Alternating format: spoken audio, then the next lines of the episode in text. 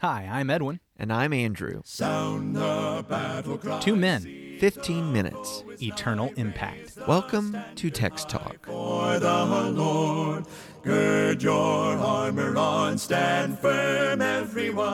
Andrew. Hello, Edwin. We are in week two of season two, talking about Matthew 2. The dose. And it's Tuesday. And it is Tuesday. So here we are. Why Yeah. don't you go ahead and read some Yeah. from Matthew chapter 2? I want We're- to talk a we're- little bit more about We're that. gonna we're gonna pick up our conversation when we left off yesterday, but just to refresh our minds, we're looking at Matthew two verses one through twelve. Now, after Jesus was born in Bethlehem of Judea, in the days of Herod the king, behold, wise men from the east came to Jerusalem, saying, Where is he who has been born King of the Jews?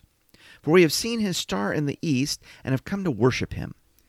When Herod the king heard this, he was troubled, and all Jerusalem with him. And when he had gathered all the chief priests and scribes of the people together, he inquired of them where the Christ was to be born. So they said to him, In Bethlehem of Judea, for thus it is written by the prophet, But you, Bethlehem, in the land of Judah, are not the least among the rulers of Judah, for out of you shall come a ruler who will shepherd my people Israel.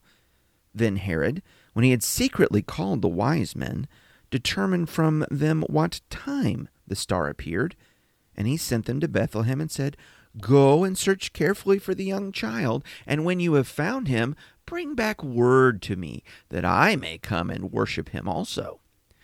When they heard the king, they departed, and behold, the star which they had seen in the east went before them, till it came and stood over where the young child was. When they saw the star, they rejoiced with exceedingly great joy. And when they had come into the house, they saw the young child with Mary his mother, and fell down and worshipped him. And when they had opened their treasures, they presented gifts to him gold, frankincense, and myrrh. Then, being divinely warned in a dream that they should not return to Herod, they departed for their own country another way. And you were reading from the New King James there. Sorry, I should have. Yeah, that's right. The New That's King right. James. Do me a favor, read verse 1 again. I just Yeah, verse 1 says, Now after Jesus was born in Bethlehem of Judea, in the days of Herod the king, behold, wise men from the east came to Jerusalem. Behold, wise men from, From the, the east. east. Wise men. So I've got a, a, uh marginal note Magi. Okay. All right. Magoi? Ma- yeah, probably Magoi, Magus, Magoi. Magus? I'd have to look I- that word up. I've heard it pronounced Magi all of my Yeah, life. that's so because why we do the soft G. Yeah. We're, we're soft G people. Yeah, but in Greek it's it's the hard gamma. Anyway, yeah, so the only other place that word is used in the New Testament is when uh, Paul was facing off on the Isle of Cyprus with Bar Jesus, also known as Elymas, who was a magician. Okay. And so this is the one that Paul strikes blind. Okay. They're always making crooked the straight ways of the Lord, and Yeah. Sergius Paulus is converted. yeah, he was the. Was he proconsul? Is that what he was? Ah, Governor? You know, have here to go back see and here. look, I can. I think I've.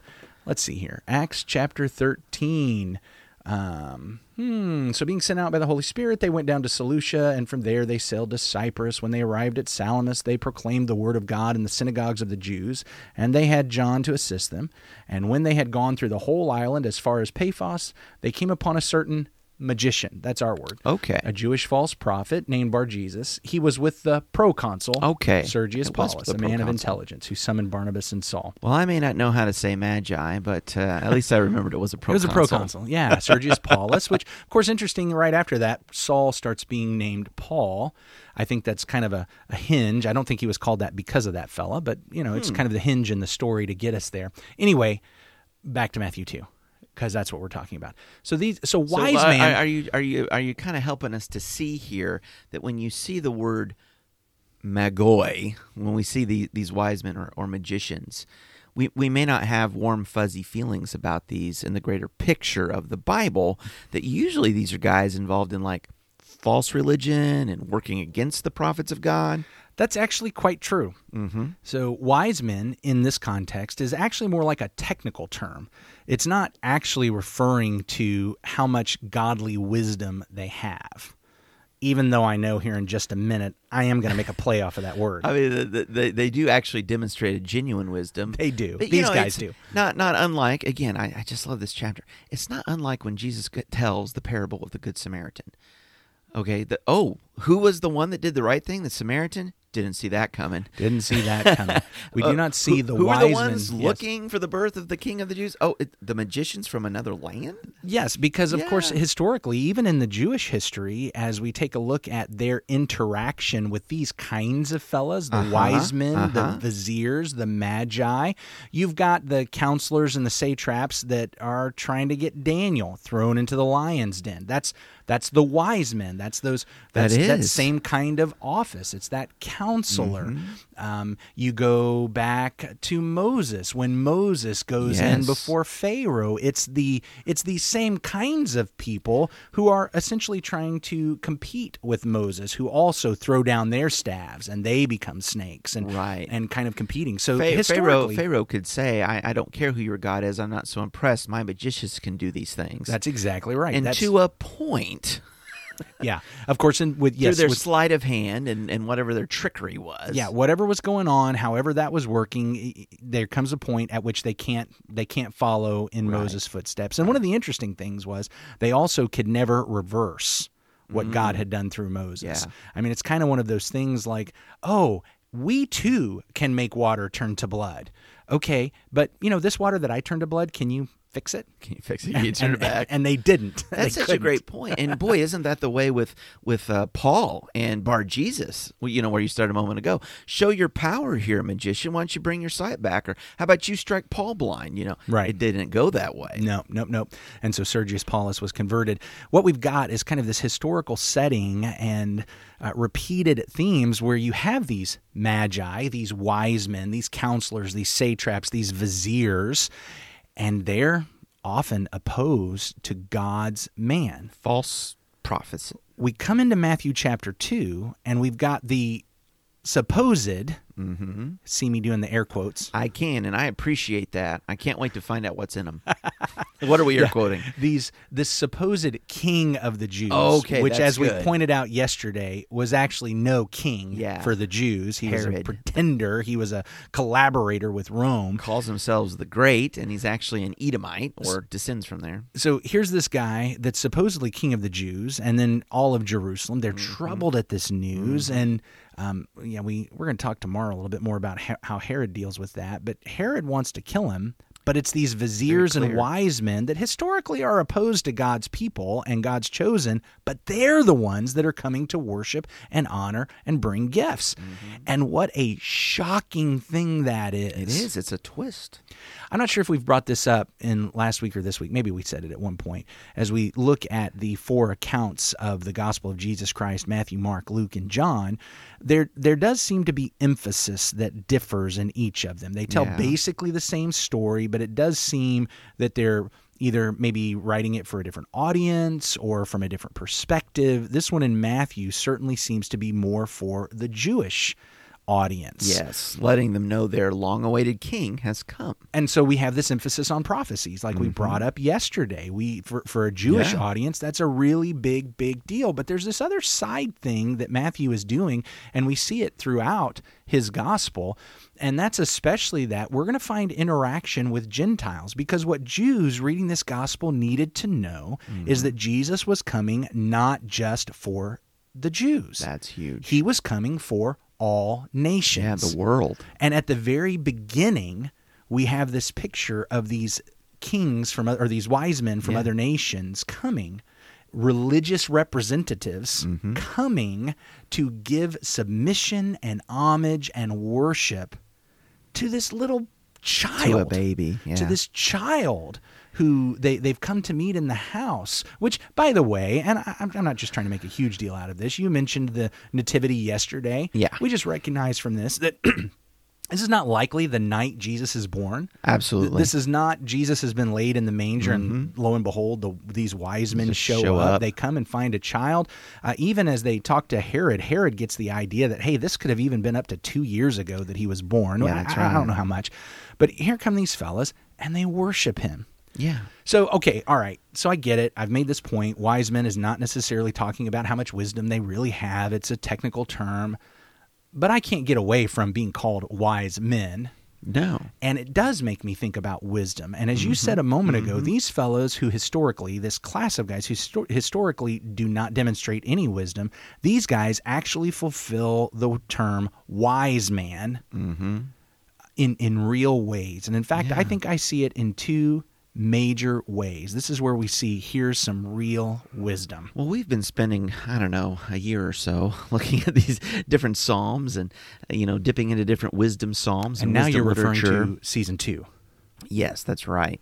Um, and where I was going with that was just to say that what, what we are impressed upon is that wisdom begins in the fear of the Lord and the acknowledgement of the Lord. It's the fool who says in his heart there is no God, Where is wisdom to recognize God and start right with that. I feel like we've heard that more than once. Yeah, I'm sure we have. Yeah. and and so here here's a demonstration of the recognition of Jesus. They worship him. They go into the house. Here's the child, and they worshipped him. if we want to be wise, we mm-hmm. worship God. Yeah.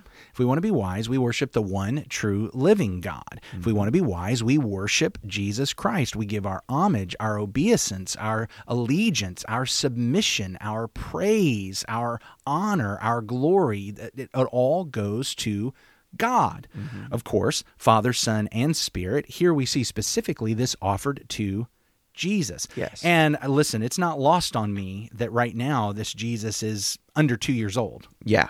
Yeah. to to worship him that's just absolutely amazing it's a recognition of uh, inherently who he is, all right, his position, his position, uh, you know, which is different than uh, the conquering king has conquered you. Yeah, you're going to bow now. You you've been beaten. This this is surrender. They are volunteering this worship. we see him in his vulnerability we see him in his weakness i mean that's what it looks like Yeah. and yet we still know that he is more than what we're seeing right now And you know, interesting, Herod even concedes this would be the appropriate thing to do because what does he tell these wise men? Figure out where he is and come tell me so I can worship him too. absolutely but he doesn't really want to worship him seems there's like no he wisdom there No. the the second thing is is that God appears to them a dream and says, "I know you Herod has told you to come back and tell him where you found this child. I'm telling you don't. He's mm-hmm. been lying to you. You need to leave another way. Don't go back the same way you came. Mm-hmm. You need to leave another way. Leave Herod out of it." And what do the wise men do? They obey God. They obey God. And that's the second demonstration of true, real wisdom. When God speaks, they listen. They did not listen to the kings of men. They did not listen to the princes among men. They listened to the Lord God. They obeyed him, and that demonstrates wisdom. If I want to be wise, mm-hmm. I obey God rather than men. Mm-hmm. Absolutely. The apostles taught that uh, in Acts chapter 4, verses 18 and 20, as well as Acts 5, verses 28 and 29, when they are warned by the Sanhedrin Council to stop preaching in the name of Christ. They said they cannot. They must obey God rather than men. That's wisdom. That is wisdom. Let's be wise today. Absolutely. Let's be wise today. Let's worship. Let's obey. In fact, why don't we just go ahead and end today's episode with a prayer? Absolutely. Holy God, we worship you. You are worthy. You are magnificent. You are awesome. And we are none of those things. We bow before you, lifting you up in our hearts and our minds, sanctifying you. And we pray, Father, that we will do so in such a way that others will wonder about our hope and ask us, so that we might tell others about our hope in Jesus Christ. And may we always, no matter what comes at us from men and mankind, may we always obey you above the people that are around us, no matter what it costs us. We honor you, we worship you, and we obey you. Through your Son Jesus, we pray. Amen. Amen. Thanks for talking about the text with us today. I'm Edwin Crozier, and I'd like to invite you to join the Christians who meet on Livingston Avenue in Lutz, Florida this Sunday for our Bible classes and worship. You can find out more at christiansmeethere.org. Check out our daily written devotional that goes along with today's episode. You can find a link for it in our show notes. Michael Eldridge sang all four parts of our theme song. You can get more from him at acapeldridge.com. Please remember to subscribe, rate, and review Text Talk in your favorite podcast app so others can find it and learn about it more easily. Have a fantastic day. Steady, pass the word along. Onward, forward, shout aloud, Hosanna! Christ is captain of the mighty throne.